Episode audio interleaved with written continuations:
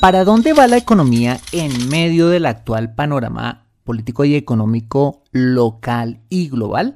Bueno, pues acompáñame en este episodio y aprendámoslo de nuestro invitado de hoy. Aquí vamos.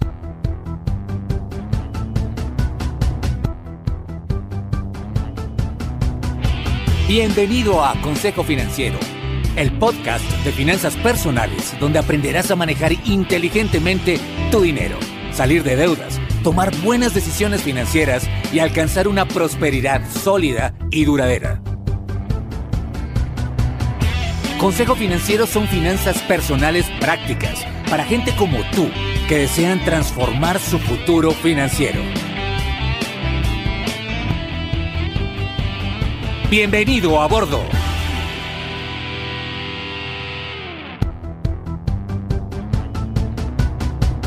Hola, ¿qué tal? Yo soy Fernando Fernández y esto es Consejo Financiero, tu podcast, tu programa de finanzas personales, donde aprenderás a manejar inteligentemente tu dinero, a salir de deudas, a tomar buenas decisiones financieras de consumo, ahorro e inversión y los principios para alcanzar una prosperidad sólida y duradera.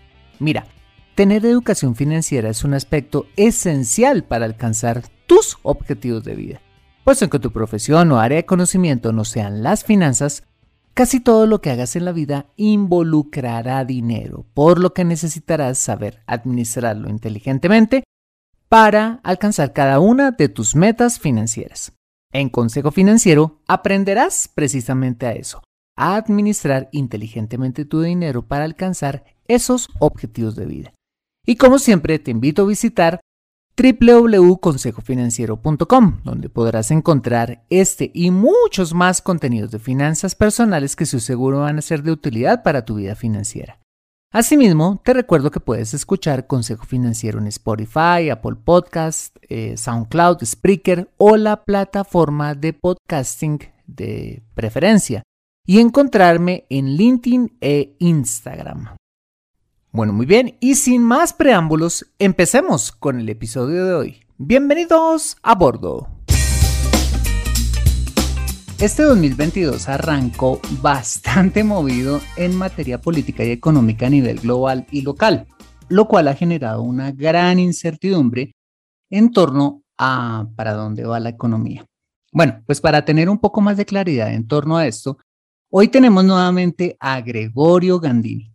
Él es economista de la Universidad Javeriana y especialista en mercado de capitales de la Universidad de Rosario. Es fundador de Gandini Análisis, creador del podcast de finanzas y economía que lleva el mismo nombre y asimismo es profesor universitario y columnista de diferentes medios. Bueno, Gregorio, pues gracias por aceptar nuevamente esta invitación a Consejo Financiero. ¿Cómo estás? Fernando, muchas gracias. Llevamos un tiempo largo sin vernos, pero, pero como siempre es un placer cuando las agendas nos, nos coordinan poder hacer esto. Sí, así es. Ya casi 100 episodios después, porque estuvimos por allá en el, 100, en el episodio 156 por primera vez. Wow. Ha pasado tiempo. Bueno, pues Gregorio, feliz de, de, de tenerte acá. Y para entrar en materia, para aquellos que nos escuchen ahora o de pronto nos escuchen en el futuro, queremos contarles que en Colombia, pues acabamos de tener elecciones parlamentarias con un resultado, podríamos llamar, atomizado, es decir, eh, sin presentarse una mayoría dominante o absoluta de ninguno de los eh, partidos políticos. Y la pregunta es, ¿cómo ves el resultado en la elección de este nuevo Congreso para Colombia? Digamos que en este orden de ideas hay varias cosas. Yo sé que tú tienes también muchos oyentes que están fuera de Colombia, por eso es, es importante como, como dar estos contextos sin hablarlo tan local, pues. La idea es, yo estoy de acuerdo contigo, creo que Senado quedó bastante atomizado, nosotros tenemos Senado y Cámara.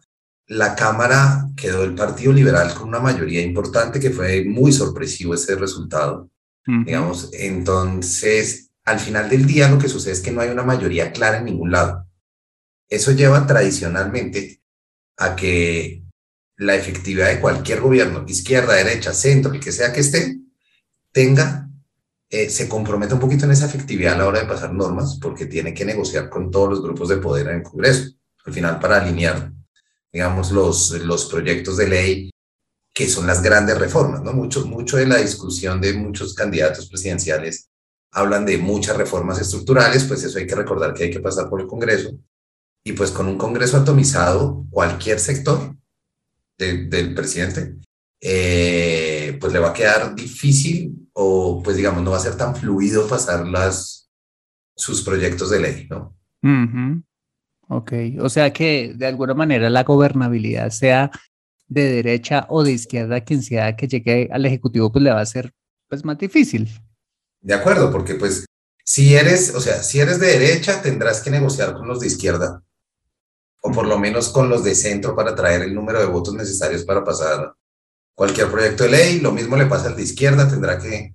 Probablemente los, los partidos más de centro son los que serán muy, ¿cómo se dice?, coqueteados en medio de todos los, en todos estos juegos, pero, pero pues digamos que, que uno ve, para, para citar un ejemplo de lo difícil que puede ser gobernar con un, con un, con un congreso así, ustedes recuerdan, Trump quería hacer muchas cosas cuando empezó, que afortunadamente el Congreso no lo dejó precisamente porque él no tenía la mayoría del Congreso, entonces cuando un presidente no tiene la mayoría del Congreso, esa gobernabilidad, como la mencionas tú, se, se pone un poco más compleja.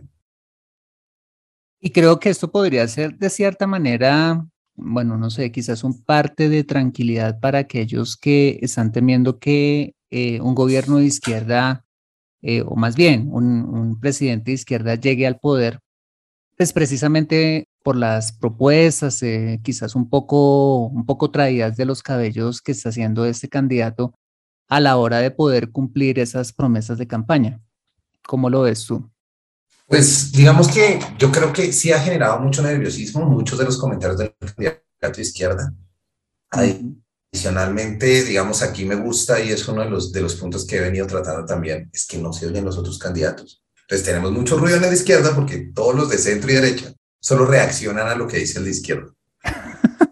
si, uno, si uno les dice, oiga, ¿cuáles, ¿cuáles son las propuestas de, del candidato Fico Gutiérrez? Sí. Nadie sabe. ¿Cuáles son las propuestas de Gustavo Petro? Ah, las tenemos, las tenemos todas. Entonces, pero es cierto, digamos que esto igual va a ser el mismo escenario para todos los candidatos, mm. porque no hay, una, no hay una mayoría clara para ningún lado. Entonces, sí, yo creo que esto proyecta de todas formas tranquilidades. Muchas de las reformas que se han mencionado muy fuertes y muchos de estos cambios requieren cambio de ley. Y un cambio de ley tiene que pasar por el Congreso hasta una emergencia económica tiene que pasar por el Congreso. Ah, sí, sí, lo tengo bien. No estoy seguro en ese detalle, es, como un, efecto legal, pero si tengo entendido bien, creo que declarar una emergencia económica tiene que ser aprobado por el Congreso. Porque son poderes plenipotenciarios por 90 días para el presidente. Entonces, que fue lo que precisamente hizo el gobierno de Duque eh, con el tema de la pandemia, o sea, declaró emergencia económica para que él pudiera tener un margen de maniobra pues mucho más amplio para poder tomar decisiones con respecto a la compra de vacunas, bueno, con muchas cosas, ¿no? Con los subsidios, bueno, todo este tema. Exacto. Entonces, no estoy seguro, digamos, no estoy seguro cómo es la forma, pero yo no estoy seguro que eso uno pueda aprender el switch ¿eh? y apagar el switch de la emergencia económica así.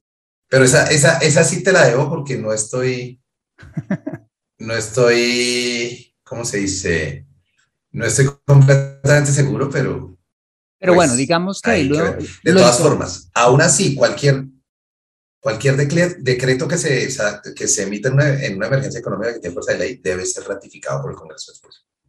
O sea que el Congreso participa ahí en, algún nivel y tener una institucionalidad fuerte como la que siempre hemos tenido en Colombia. También hay que ver históricamente cómo es el asunto. Colombia ha sido un país muy institucional, mientras en muchos otros países de la región de Latinoamérica veíamos congresos que se cerraban, elecciones que se volvían a hacer, cosas así. Colombia es juiciosa, Colombia es muy juiciosa. El Congreso, se, los presidentes respetan al Congreso para bien o para mal, pero lo respeto. Entonces, el asunto real ahí es, es, tenemos una institucionalidad muy sólida y yo pienso que muchos inversionistas de afuera también le están creyendo, le creen todavía como al, mm. al aspecto institucional sólido que tenemos en Colombia y el respeto por las instituciones. Sí, de hecho, una prueba de eso es que pues, el expresidente Álvaro Uribe, quienes todos conocemos y recordamos mucho, no se pudo elegir por un tercer mandato, gracias a que las cortes, pues, eh, pues, ya le dijeron que, pues, que ya no más, que ya no podía. Exacto. Entonces, eso, eso hace de, de, Colombia pues, un país institucional y estoy de acuerdo con eso. Y creo que ese es un voto de confianza que los inversionistas podrían tener a la hora de, bueno, de, que eventualmente tuviéramos un gobierno de izquierda en el sentido de que si llegara alguien, eh, pues no podría llegar a ser pues, eh, locuras porque pues igual hay un Congreso eh, que está fragmentado, con el cual tendría que negociar y además pues una, pues como lo acabamos de decir, una institucionalidad que no le va a permitir hacerle la tarea tan fácil como para hacer cualquier cosa, ¿no? Exacto, exactamente. Entonces, eh, digamos que ahí es importante tener en cuenta, estaba, estaba haciendo acá por el lado revisando, creo que se firma, es con toda la firma de todos los ministros, que se declara el, pero todas las normas que se, que todo lo que se saque en un estado de emergencia económica debe ser ratificado después como ley.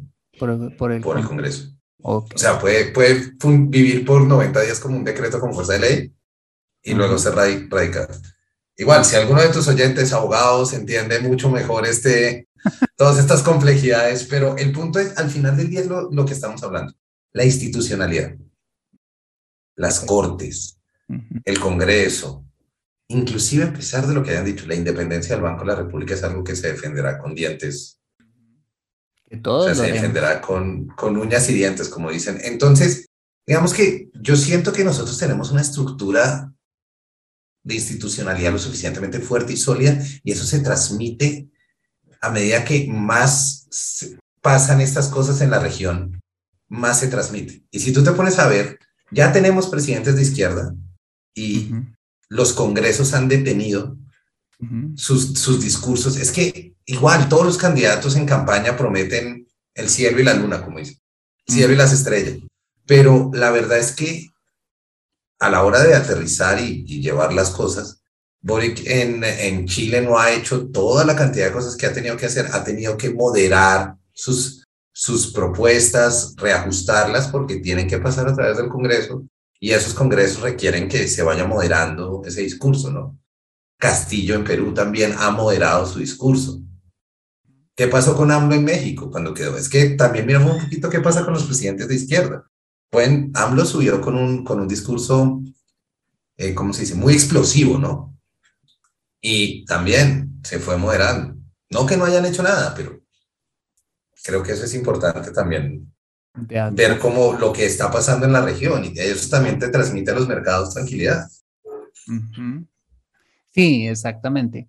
Allá tenemos eh, algunos, algunos ejemplos en el vecindario que también nos puede dar también un parte de tranquilidad. Y pues precisamente por eso somos países democráticos, ¿no? Y, eso pues, pues eso también pesa a la hora de, del manejo de, los gobiernos. Lo que pasa es que quizás muchos, muchas personas eh, que nos escuchan y sobre todo acá en Colombia están preocupadas por tener el modelo de Venezuela al lado. Sí, entonces el gran, el gran temor, el gran temor o digamos como la, eh, la, paranoia, eh, todo gira en torno a eso, o sea, que eventualmente Colombia se pudiese llegar a convertir en una, en una nueva Venezuela, pero, pero creo que en este caso Colombia es un país muy diferente a Venezuela y que eso pues eh, no, es, no, es tan, no es tan probable que suceda. Y lo otro es, realmente, es que Venezuela tuvo varios golpes de Estado antes de, de, de Maduro, de, perdón, de... Mm, de Chávez. De, de Chávez, perdón, que se me fue la onda. Eso quiere decir que la institucionalidad ya no había sido tan respetada en Colombia desde Rojas Pinilla, que además fue un golpe cívico-militar, ni siquiera fue un golpe completo militar. En Colombia las instituciones son muy robustas. Y yo creo que también mucho del, del problema que tenemos es que las campañas de los extremos han hecho han usado argumentos de miedo en cada una de sus, de sus formas. Y eso es, eso es difícil porque eso nubla mucho el análisis objetivo de las cosas.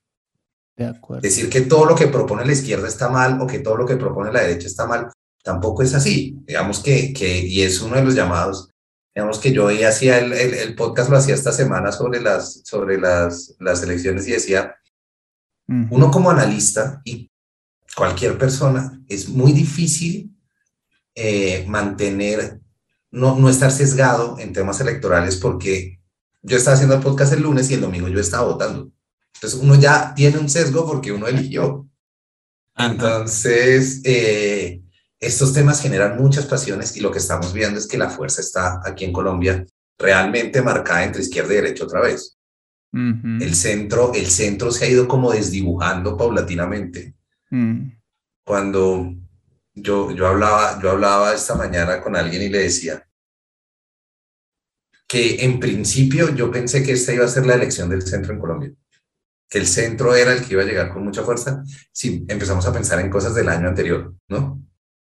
Pero se fue desdibujando y volvimos a quedar en una elección y vienen unas semanas de mucha polarización. Cuando mm. queda derecha contra izquierda, mm. tenemos, tenemos esa polarización y empiezan estos argumentos. Mm. Y hablando precisamente de, y hablando precisamente de eso, ¿cómo es esa contienda electoral de cara a la presidencia de la República? ¿Cómo la ves? Eh, este fin de semana, además de las elecciones parlamentarias, tuvimos eh, una, las llamadas consultas interpartidistas, que no es más que como la unión de, ciertos sectores o partidos para lanzar su candidato pues para hacerle frente pues al candidato de, de, izquierda. ¿Cómo lo ves? Eh, pues mira, digamos, digamos que ya en términos de, de, lo que pasó, yo siento y lo que he notado también en los mercados y demás, es que hay más tranquilidad. Porque al fin de semana entraron 15 candidatos presidenciales y al lunes habían tres. Ajá. Es que habían 15, contando también la izquierda. Entonces, ¿qué sucedió? Digamos que en términos de, de, qué pasó con esas consultas y para dónde vamos hacia adelante.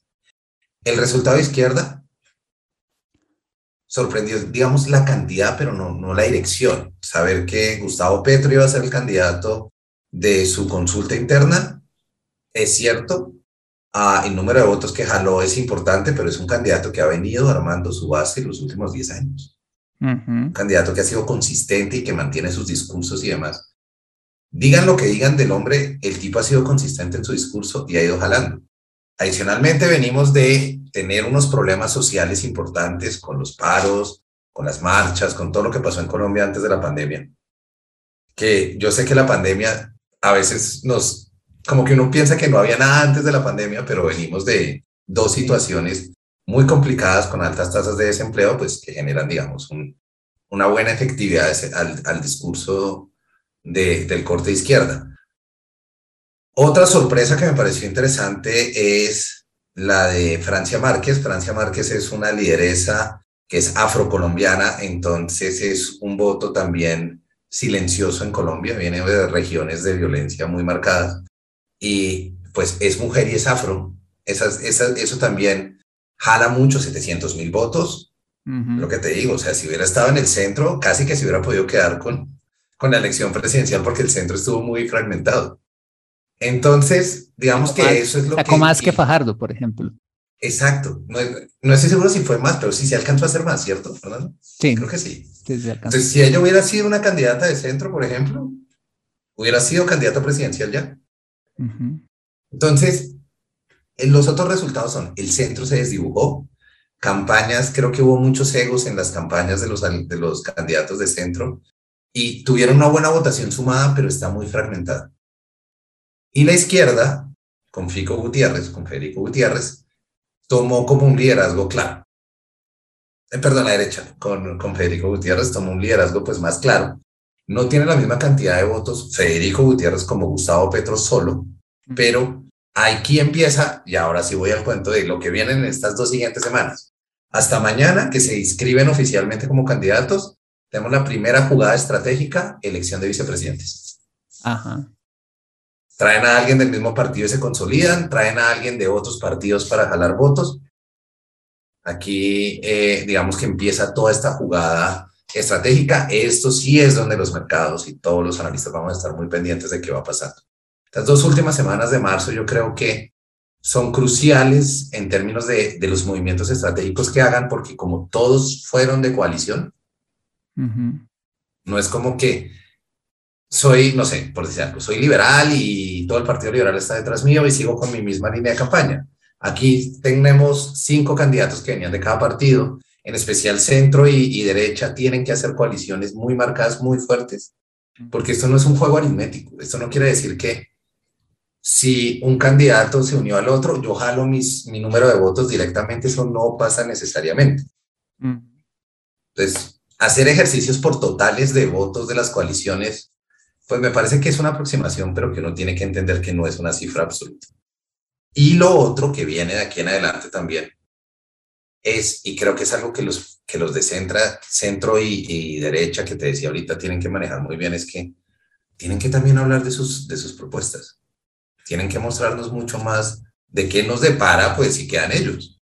Mm. No es porque no quede el otro, es qué pasa si quedan ellos.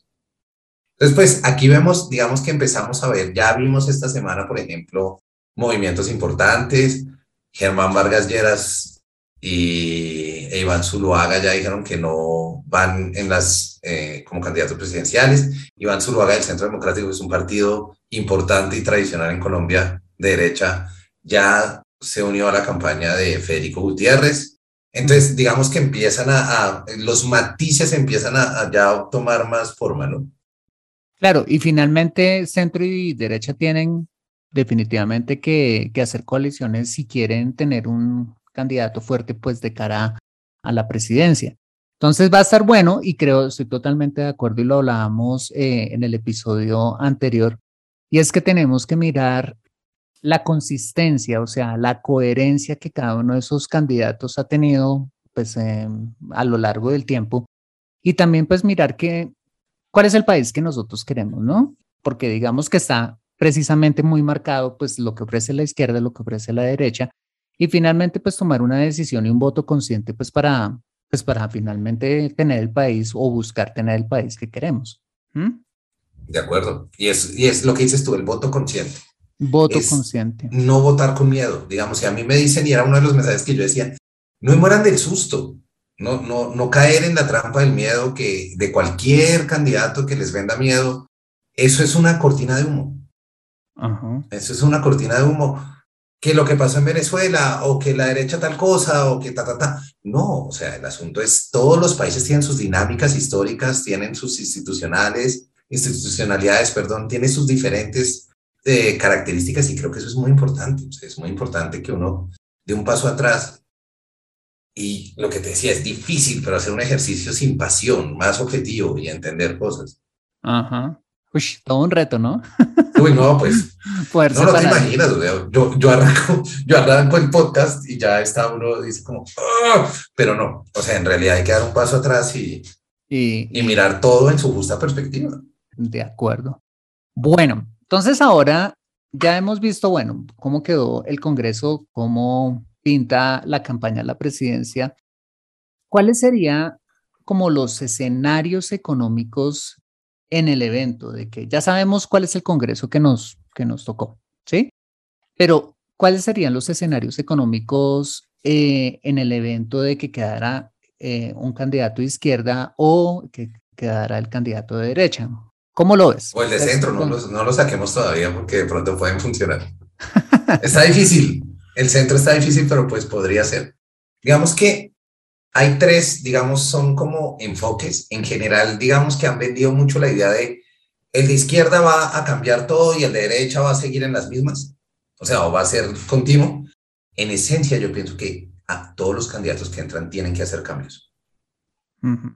Reforma pensional es algo que tienen que tratar todos. Lo han intentado todos los gobiernos en los últimos 12 años. Mm, pero es una papa caliente que nadie quiere. Es una papa caliente y adicionalmente el Congreso está fragmentado. Volvemos al mismo punto. Pero digamos que en términos generales, yo diría, en el corto plazo, pues no es esperar un gran cambio gigante. Colombia tiene unos problemas que el presidente que aterrice tiene que lidiar con ellos. Por mencionarte dos cosas muy, muy relevantes déficit fiscal que nos dejó la pandemia y el déficit que se nos está acumulando en el Fondo de Estabilización Petrolera, que es el que estabiliza. El Fondo de Estabilización Petrolera pues para explicar a tus oyentes, es un fondo que funciona para tratar de mantener estable el precio de la gasolina. ¿Cómo lo hace? Cuando el petróleo está bajito, el precio del petróleo está bajo, acumula capital. Pues acumula con eso, porque mantiene el precio alto. Luego, cuando el precio del petróleo sube, empieza a soltarse capital para nivelarlo. Con eso tenemos un precio de combustibles que se mantiene estable. En este momento, si mal no estoy, el fondo está acumulando ya 10 billones de déficit. Porque hemos venido 2021-2022, precios altísimos, pues lo que pasa en la guerra en Ucrania y demás, que disparó los precios del petróleo, pues más le pegan a esto. Este es un tema que ha venido sonando cada vez más y más y más, y es un tema que sería interesantísimo ver cómo lo atacan los, esos dos temas. Creo que son relevantes mirar en términos de las propuestas de todos los candidatos, porque son dos temas que no van a dar espera. El presidente Duque dice ahorita, yo no voy a subir el precio de la gasolina. Claro, ya va de salida, él le deja el chicharrón al siguiente. Sí. Ya el 7 de agosto le digo, bueno, ahí le queda el de... Ahí les dejo. ahí les dejo. Entonces, eh, estos chicharrones son importantes. Estos dos problemas son cruciales. Lo que yo diría, en el corto plazo, primero no pienso que el Congreso deje pasar ningún cambio estructural grande, pero lo que yo veo en el corto plazo para cualquier gobierno es que tienen que lidiar con arreglar la casa. Arreglar la casa de lo que nos dejó la pandemia, los subsidios y demás. Ahora, ¿qué es lo que sucede en muchos casos? Cada uno de estos gobiernos es muy probable que, que llegue a pasar una reforma tributaria. El gobierno de izquierda tiene planes, por ejemplo, de eh, pensión mínima para, eh, si en sus ejercicios pensionales tienen una pensión mínima universal, en la que está hablando, digamos, eh, Gustavo Petro, pero también tienen unos planes de subsidios y de cosas que son importantes. Una de las grandes cosas que, que ha dicho Petro que ha generado muchísimo, muchísimo ruido es detener la exploración, la exploración petrolera Ajá. y mover otras cosas.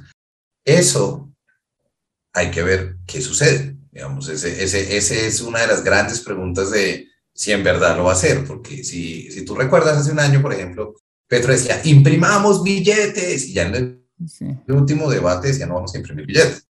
Entonces, hay que ver qué hace él, porque hay una cosa que yo digo, y es, y es las cosas que hablo del sesgo.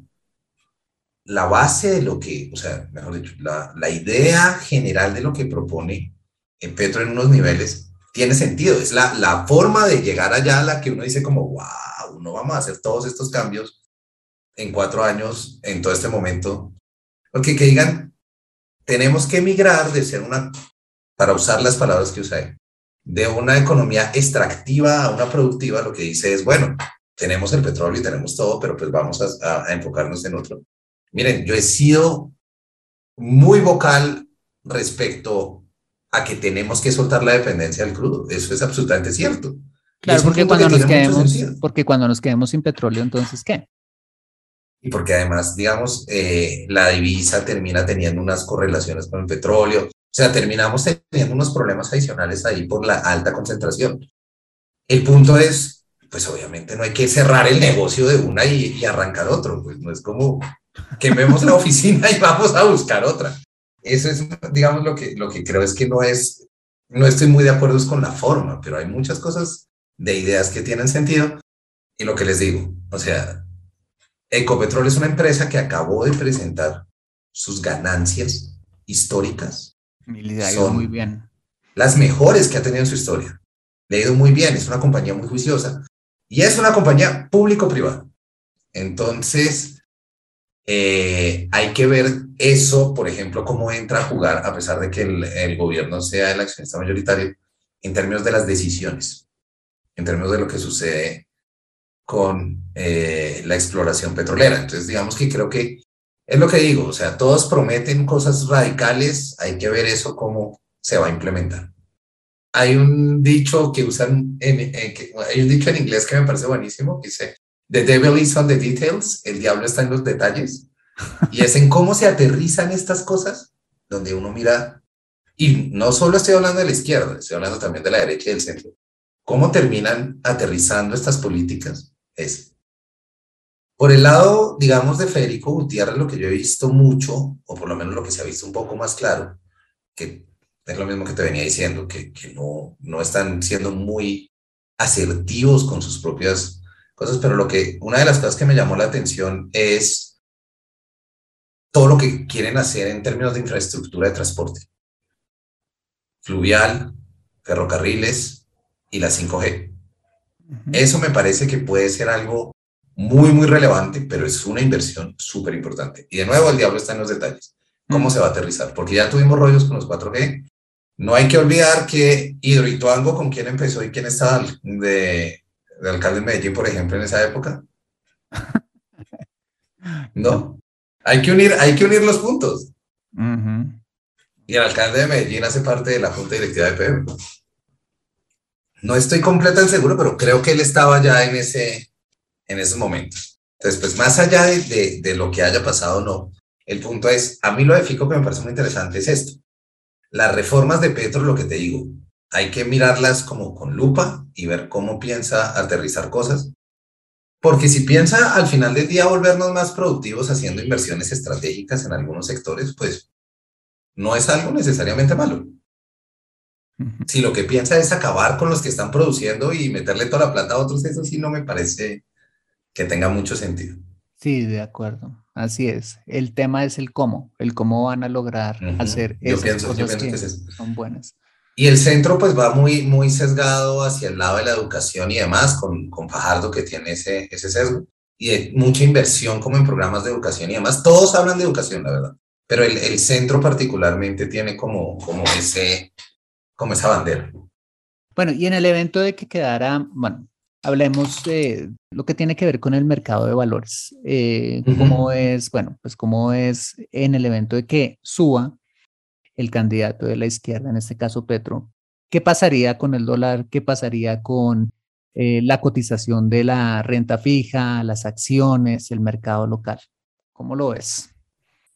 Bueno, digamos que yo lo que siento es que nosotros estamos montados en una ola regional que es como lo que, lo que hemos visto un poquito, es como una ola regional, pero siento que sorprendentemente nos estamos volviendo más apetecidos en este momento, pero por efectos como globales.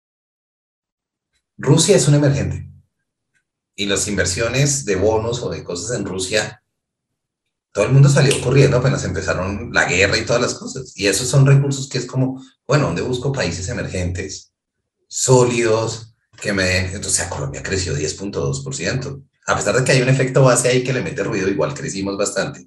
Entonces, todo ese tipo de cosas yo creo que también nos hacen más atractivos. Y en general, pues nosotros veníamos un poco castigados con eh, la época de la bajada de la calificación y de, mm. y de las marchas y todo, que fue en los dos meses, todo fue en un plazo de dos meses. Yo creo, yo creo que eso pues obviamente nos, nos manda, nos da como activos baratos con posibilidad de rentabilidad interesante. Mm. Por lo menos en los bonos, yo creo, yo creo que, dime. Para el inversionista internacional, estás hablando. Para el inversionista internacional. Términos locales, digamos, ya pensándolo uno como local, yo siento que en la bolsa vimos mucho movimiento ahorita con lo de las sopas y hay que ver qué pasa con la liquidez de las acciones después de las sopas. Porque Gilinski no va a querer vender sus acciones mm. después de todo lo que peleó para comprarlas. Entonces, yo siento que en el corto plazo eh, tenemos que ver cómo se termina de configurar todo el, ese asunto Gea, Gilinski y ver qué pasa con estas compañías y qué movimientos podemos tener a corto plazo. Eh, estaba, por ejemplo, el rumor que Gilinski iba a proponer en Sura que vendiera su participación en Nutresa para terminar, para romper el enroque completamente. ¿Quién sabe? Hay mucho ruido también alrededor de eso alguien mencionaba, alguien mencionaba ayer que teníamos el live que te estaba contando, alguien mencionaba, decía, si, si no le creyeran a la institucionalidad y a lo que pasa en Colombia el próximo año, Gilinski no se hubiera metido este lapo de comprar todas estas compañías en esta planta. Alguien que, que, que entienda que vienen elecciones y lo que puede pasar, no hubiera hecho esta jugada corporativa tan grande. Entonces, lo que yo veo, lo que yo veo, digamos, en términos locales es la bolsa está reaccionando creo yo, un poquito más a los fundamentales de las compañías. Y creo que es importante de todas formas estar muy atento de lo que pase localmente. Los bonos, como los test, sí los veo como amarrándose mucho más a la región. Y la tasa de cambio, en este momento, está reaccionando, es, volvió la correlación al petróleo, la correlación inversa, pero por el efecto también, yo creo, del escenario extremo. Porque la habíamos perdido, si recuerdas, habíamos perdido mucho la correlación con el petróleo en los últimos dos o tres años, desde 2018 más o menos. Se había perdido un poquito la correlación y teníamos más correlación con el dólar global, pero la verdad, la verdad lo que ha pasado desde que el petróleo subió al, arriba de los 100 dólares es que los inversionistas frente al dólar están más sensibles a los precios del petróleo. Inclusive las elecciones fueron como pasaron de lado. Las fluctuaciones están moviéndose realmente mucho más en función de lo que estamos viendo en los precios del crudo. Ajá. Ok, pero entonces lo que tú me quieres decir es que eh, el comportamiento de estas variables, llámese dólar, bonos, acciones, está obedeciendo más a un entorno regional como, bueno, como países emergentes y a un tema más corporativo que del mismo tema de las elecciones? Yo pienso que sí. Yo, yo pienso, o sea, esa es una buena forma de ponerlo. Yo creo que en este momento estamos respondiendo más a, a otras fuerzas. Ahora, hay que ver qué empieza a suceder en las próximas semanas. Vienen semanas de volatilidad, porque igual se va a mover mucho lo que estábamos hablando, se va a mover mucho el efecto el efecto electoral. Lo que te estoy diciendo es, hasta ahora no se ha visto como que el efecto electoral tenga un gran impacto. Inclusive, lo más curioso esta semana fue que después de las votaciones, más o menos desde el 7 de marzo hasta ahora, el CDS de Colombia, que es la prima de los credit default swaps, bajó, bajó considerablemente. Quiere decir que ahora somos percibidos menos riesgosos. Pienso yo que es por el efecto de quitar el ruido, ¿no? Pero ese efecto no se mantiene eternamente.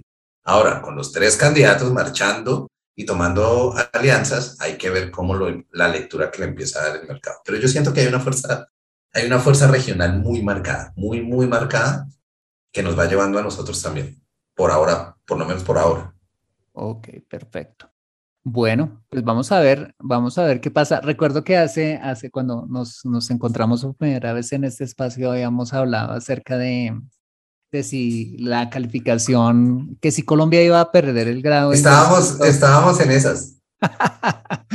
Hicimos nuestras predicciones y bueno, hay como que toca esperar a ver qué pasa con todo esto y bueno, pues sí estar muy, muy atentos y, y sobre todo pues muy tranquilos también porque para aquellos, no sé, personas, inversionistas que en este momento tengan sus inversiones, por ejemplo, en las pensiones, en, en, los bonos, en los bonos soberanos de Colombia, en las acciones, bueno, todo ese tema, pues lo peor que se puede hacer en ese momento es salir corriendo y liquidar pérdidas. Eso es justo, justo el mensaje que yo creo que debe quedar muy claro para las personas que tienen inversiones.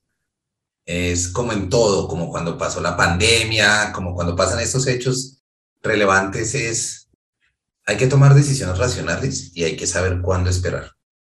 Uh Y yo pienso, y yo pienso que las, en general, digamos que negociar, o eh, negociar activos en momentos de electorales siempre tiene un riesgo, un riesgo del ruido asociado, ¿no? Y que uno esté tomando unas decisiones, por lo que decíamos, sesgadas, ¿no? No, y no dejarse llevar también por las narrativas, que es algo de lo que has venido hablando últimamente en los, como en los podcasts, entendida esas narrativas como como esas historias o como eso que todo el mundo está decidiendo creer que hace que uno como que se vaya también en esa ola o en ese sesgo y uno termine tomando decisiones de inversión equivocadas, muchas veces emocionales, quizás no tan racionales y, y, de esa manera pues finalmente tomar decisiones eh, malas a la hora de invertir y sobre todo en tiempos de tanta volatilidad. Las elecciones son un perfecto escenario del manejo de narrativas. Y cada candidato tiene su narrativa, cada partido tiene su narrativa, porque es lo que están vendiendo, le están vendiendo a uno una idea. Y entonces esa idea va sesgada con una narrativa y me parece muy, muy acertado lo que dices y es, hay que tratar de ver entre las narrativas, hay que tratar de entender. Entonces, si queda un presidente de izquierda con este Senado que tenemos atomizado, ¿qué sucede? Se va a acabar el país, vendamos todo y nos vamos a otro lugar. No, no es, digamos, yo no creo que ese es la realidad. La realidad es, hay que darle tiempo a todo y ver qué, cómo van evolucionando cualquiera de los presidentes. Entonces, no olvidemos lo que, lo que te está diciendo ahorita. Aquí, de todas formas, hay un descontento social importante. Y el gobierno que llegue es, tiene que ser también uno de los puntos que trate. No importa si es derecha, izquierda, centro. Aquí hay un problema y hay un problema de desempleo grande. Mm. Problemas de informalidad. O sea, yo, pienso, yo pienso que si a mí me dicen cuál es la reforma más necesaria que debe hacer un gobierno en este momento, yo diría, antes de hacer una reforma pensional, tributaria, laboral. Colombianita, yo pienso una reforma laboral muy urgente, porque si tú tienes, si tú hablas de reforma pensional, pero tienes un resto de informalidad que no aportan al, al, esquema. De nada nos sirve. Pues solo vas a crear un hueco, un hueco en el Estado, en el déficit. Entonces, digamos que, que hay que tener en cuenta como ese, el escenario histórico, yo diría, de los últimos dos años, o perdón, tres años, para incluir no solo la pandemia y todos sus efectos económicos que también aumentaron el desempleo, pero el desempleo venía en dos dígitos ya antes de la pandemia sino el estallido social, los problemas sociales que percibe la gente. Entonces, si quedan de derecha, entonces los de izquierda van a estar alborotados, lo mismo. O sea, cada quien tiene su, su narrativa. Y el punto es, sin importar que este es un país de todos y el presidente que quede izquierda o derecha tiene que pensar en todos los niveles. Eso es lo difícil. Pero eso tiene que ser solucionado. O sea, tiene que, que ser uno de los temas que se, que se ataquen. Ok, perfecto. Bueno, y para, decían, decían, decían las, decían las abuelas y tras de, tras de cotudo con, con paperas, tenemos en este momento el entorno, en el entorno global, pues es este tema de, de, de Rusia-Ucrania. Ya hablando de ese contexto global que también pues está lleno de, de retos pues para dónde va la economía, qué va a pasar y también en un entorno en donde, en donde después de una pandemia, obviamente, y después de tanta inyección de los bancos centrales de, de liquidez, pues eso lo que, lo que creó fue pues una, una inflación eh, global. ¿Para dónde vamos? ¿Qué va a pasar con todo eso? Y tuvimos a la Fed subiendo tasas allá como para completar el... y prometiendo seis subidas de tasas más en el año. El temor más grande de todo el mundo es que terminemos en un escenario de estanflación. Entonces, estanflación es recesión con precios altos, con inflación. Ese es el escenario, digamos, más apocalíptico. Pues. ¿Por qué? Digamos que, ¿qué es lo que, lo que implica? La recuperación económica post-pandemia es muy frágil todavía. Entonces, si nosotros empezamos a tener los problemas inflacionarios que ya veníamos hablando, porque hay problemas en la cadena de suministros, porque hay excesos de demanda en el mercado. Pero si a eso le sumamos que los commodities empiezan a subir de precio como el petróleo, es que todos hablamos del petróleo con Rusia, pero es petróleo, gas, trigo, maíz, los agroinsumos, que para nosotros en Colombia es crucial. 43% de la uria viene combinado desde Ucrania y Rusia. Para el cultivo de papa. Para el cultivo de papa, nada más, que es el que más ha subido ha subido a tres dígitos en enero y febrero, 111 y 117%, Y está jalando, es lo que más ha subido en, la canasta familiar en Colombia. Entonces, digamos que si vemos todos esos contextos, lo que da mucho temor en general y en términos globales es que este último empujón de inflación termine haciendo que los precios de los productos finales crezcan, la demanda caiga, se deteriore el consumo y nos lleve a perder ese impulso de recuperación económica que veníamos trayendo. Entonces, eso nos llevaría obviamente al, escenario que te. ¿Qué es lo que está pasando? Los bancos centrales siguen funcionando, es para controlar la inflación en este momento. El switch que tienen todos, su postura, es lo que se dice una postura hawkish. Están pendientes de subir tasas para controlar la inflación. El último que faltaba, la verdad, era la FED. La FED ya dijo, yo creo en la solidez de la economía de Estados Unidos, creo en las tendencias laborales, entonces voy a meterles seis aumentos de tasas este año. Los aumentos de tasa por construcción están diseñados para transmitirse a las tasas de los bancos comerciales y por tanto reducir el consumo, bajan la demanda y bajan la inflación. Porque se hace más caro endeudarse con los bancos. Exacto. Entonces pedir ese crédito adicional, porque acuérdate que cuando hablamos de inflación es una variación, ¿no? Entonces es un adicional, como decimos los economistas, un marginal. Entonces ese adicional, em, la idea es reducirlo para que no consuman más de lo que consumen. En ese orden de ideas, pues digamos que tenemos varias cosas. Y si los bancos, la otra preocupación es, si a los bancos le toca seguir subiendo tasas para controlar la inflación, pues me está deteriorando el consumo y el crecimiento. Y si esto da toda la vuelta y también los precios me deterioran el consumo, pues le estoy pegando por dos lados. Ese, digamos, es el temor de lo que, de lo que puede suceder.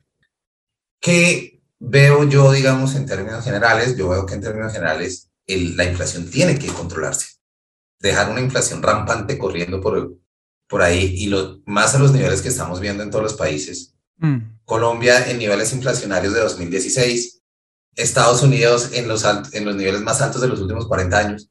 Mm. Son cosas que los bancos centrales no pueden dejar pasar. Ahora, el asunto con Ucrania y Rusia es que parece que Rusia no se está deteniendo en su avance. Y esto sigue siendo un asunto importante, pero pienso que también es importante tener en cuenta que el mercado se autorregula. Entonces, Estados Unidos ya fue y habló con Venezuela, eso no fue de la nada. O sea, el timing de eso fue súper preciso. Las negociaciones con Irán también podrían ser otra opción, si finalmente deciden que Irán vuelva al mercado.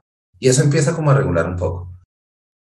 A mí más que el petróleo y el gas me preocupan los precios altos de commodities los que se llaman soft commodities, que son los que se cultivan, como el trigo, como todo este tipo de cosas, porque eso sí depende de las cosechas. Y eso puede afectar mucho.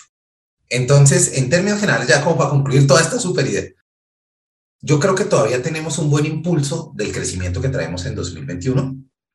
Pienso que todavía hay una resiliencia importante, digamos, a nivel global en términos de crecimiento. Los datos de crecimiento, por supuesto, este primer semestre van a ser muy dicientes y también creo, creo, pues, que la guerra no puede sostenerse mucho más tiempo. Yo pienso que ya Rusia va a entrar en un, en un punto donde las, donde las sanciones económicas le empiezan a pasar cada vez más deterioro, más descontento en su gente y más cosas.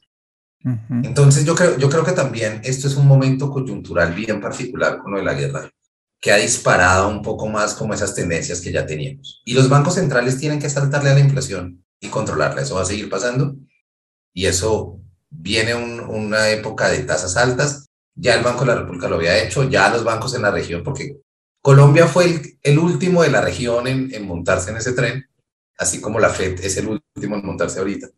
Entonces, digamos que yo creo, yo creo que hay que atacar la inflación y la inflación, lo que están haciendo los bancos centrales, es esa tarea juiciosa, dejando un poquito de lado el, evento, el efecto coyuntural de la guerra y fijándose más en los estructurales. Blindar o reducir los niveles inflacionarios por los otros sectores que no sean los commodities únicamente es una estrategia que podría al final blindar un poquito el consumo en esas cosas. Entonces yo no lo veo, pero igual es un año muy cambiante, es un año que hasta que no veamos qué pasa con Rusia y Ucrania. ¿Y cuánto crees que puede creer, eh, crecer la economía en el, en el mundo este año? ¿O, Había unas expectativas de crecimiento de 5% para 2022, que sean, todo el mundo ha empezado a ajustar sus expectativas a la baja. Yo pienso que un 3% de crecimiento este año, que es un ajuste importante caído. Eh, yo pensaría que un 3% de, de, crecimiento global es un escenario que tiene sentido. Ok, bueno, pero, pero, pero digamos que noto entre líneas de lo que nos acabas de decir, pues eres moderadamente optimista con todo mm, eso. Yo creo, yo creo que todavía hay muchas fuerzas y mucha reactivación, porque es que otra cosa que va a pasar, que se supone más o menos hacia mitad de este año debería estar pasando, es que a medida que vamos hablando de esto, se van mejorando los canales otra vez de, de suministro. Y entre mejores, entre, entre más rápido baja esa presión de los canales de suministro, también baja mucha presión en, en los precios. Al final de cuentas todos pensamos en los commodities, pero los commodities son un grupo de todo. lo que nos ha venido empujando consistentemente eh, los niveles de precios es el problema de la cadena de suministros. El problema de la cadena de suministros se ha estado, o sea, se va arreglando, pero todo tomaba tiempo porque es como desatar un nudo en el mar de cosas o, o de producción, entonces todo esto pues va tomando tiempo, pero es un camino que sigue y que ha estado paralelamente a, las medidas de los bancos y detrás. Yo creo, yo creo que eso debería estar solucionado este año, porque ya veníamos, digamos, ya, ya se estaban haciendo esfuerzos muy importantes en solucionar cadenas de suministros, rearmar cadenas de suministros que se, que se acabaron, por ejemplo. Entonces, es, es, yo creo que esa, esa es una fuerza estructural con la que ya esperamos en algún momento de 2022 bajarle la presión a los, a los precios. Ok, perfecto. Y ya para ir terminando, ¿Qué recomendaciones? A, veces yo creo que la gente se pregunta mucho cuando ve el noticiero y ve los indicadores económicos y ven el cubrimiento que los noticieros están haciendo acerca del conflicto de Rusia-Ucrania. Yo creo que la gente se debe estar preguntando, incluso se debe estar preguntando escuchando este programa, bueno, ¿y eso en qué me afecta a mí? Y, y, y con base en cómo me afecta a mí, ¿qué debería hacer yo? ¿Sí? ¿Qué recomendaciones? O bueno, empecemos por ¿Cómo nos podría afectar eso en nuestra vida diaria? Esto que está pasando, bueno, pues a nivel global y también a nivel local, pues en nuestras finanzas, en, nuestro día a día. Digamos que, por ejemplo, a nivel, un canal de transmisión clarísimo es el dólar. Lo que estábamos hablando, que ahora el dólar se amarró a los precios del crudo y fluctúa, digamos, muy, muy cerca de. Entonces, entender que esto nos trae volatilidad en un mercado de por sí ya volátil este es un canal de conexión que tenemos nosotros. ¿De qué otras formas nos pueden afectar? Lo que te estaba contando de la URIA, mayores niveles inflacionarios, por ejemplo, por efecto de que precisamente los insumos, y no solo la URIA, sino que Rusia, eh, nosotros importamos de Rusia muchos insumos agrícolas. Y eso es un efecto importante y es, un, es algo que no es tan fácil de, eh, ¿cómo se dice?, de de reemplazar con otro proveedor masivamente. Pues entonces yo pienso que, digamos, si uno, si uno se sentara a mirar dos efectos, sería más volatilidad en el dólar y un efecto inflacionario, yo pienso que se va, se va a sentir por ese lado. Que ya estamos en niveles altos de inflación. Ya los estamos sintiendo. literal, uno va a hacer mercado. Mm. Yo, no, yo no sé si a ti te ha pasado, pero uno en Colombia, además que cuando uno tiene parientes o amigos que viven fuera de Colombia, pues para ellos ir a comprar una fruta en otro país donde que no sea tropical, y lo miran y miran los precios. acaba, iba a ser mercado de verduras y uno pra, pra, iba echando de todo tranquilo y salía con el mercado. Ahora, ahora esto es todo un ejercicio, es un cada modelo econométrico ir a hacer mercado de verduras. Entonces, yo me, o sea, ahora yo miro. Yo sé que, digamos, esto, es para todo el mundo, se deben relacionar con esto y es, ahora uno mira cuánto vale una libra de mandarina. Ajá. Por ejemplo, es que tuve hace una semana hice el ejercicio. Yo cogí la libra de mandarina y viene, y viene una cosa que es importante acá también, un efecto secundario que no se nota mucho y es, cogí una libra de mandarina local y decía, libra de mandarina, 4.300 pesos. Y yo, ¿qué? Y luego miro y había una cosa que decía, libra de mandarina israelí, 2.300. ¿Qué va a pasar también? Si se sostienen los precios, bueno, no sé si me estaban dando en la cabeza en mi tienda, pero si se sostienen los precios y hay unos costos muy altos locales, podemos tener un desplazamiento de producción local con producción importada. Eso sería un riesgo, ¿no? Eso también es un riesgo latente de fondo que está ahí. Entonces, yo pienso que, por ejemplo, una cosa que sería interesantísimo es ver qué dicen los candidatos presidenciales frente a por qué no creamos industrias locales de insumos agrícolas. Mientras todo el mundo siempre dice, Colombia tiene un potencial agrícola, pues podemos tener un potencial agrícola gigante, pero si estamos importando todos los... Todos los insumos, eso hace que se encarezca la producción. Yo nunca había caído en cuenta de este detalle hasta que llegamos a lo de Ucrania. Hasta que estalló esto y uno se da cuenta que somos bastante vulnerables en ese aspecto. De acuerdo. Entonces ahí sería la recomendación para nuestros oyentes sería pues hombre, cuando vaya a hacer mercado, pues donde no presupuestaba, donde no se medía, pues, pues ahora tocó medirse un poquito. Yo creo, yo creo que sí, o sea, yo creo que yo iría, digamos, tres cosas. La primera, que la dijimos ahorita, con las elecciones y demás, calma. Calma y tranquilidad.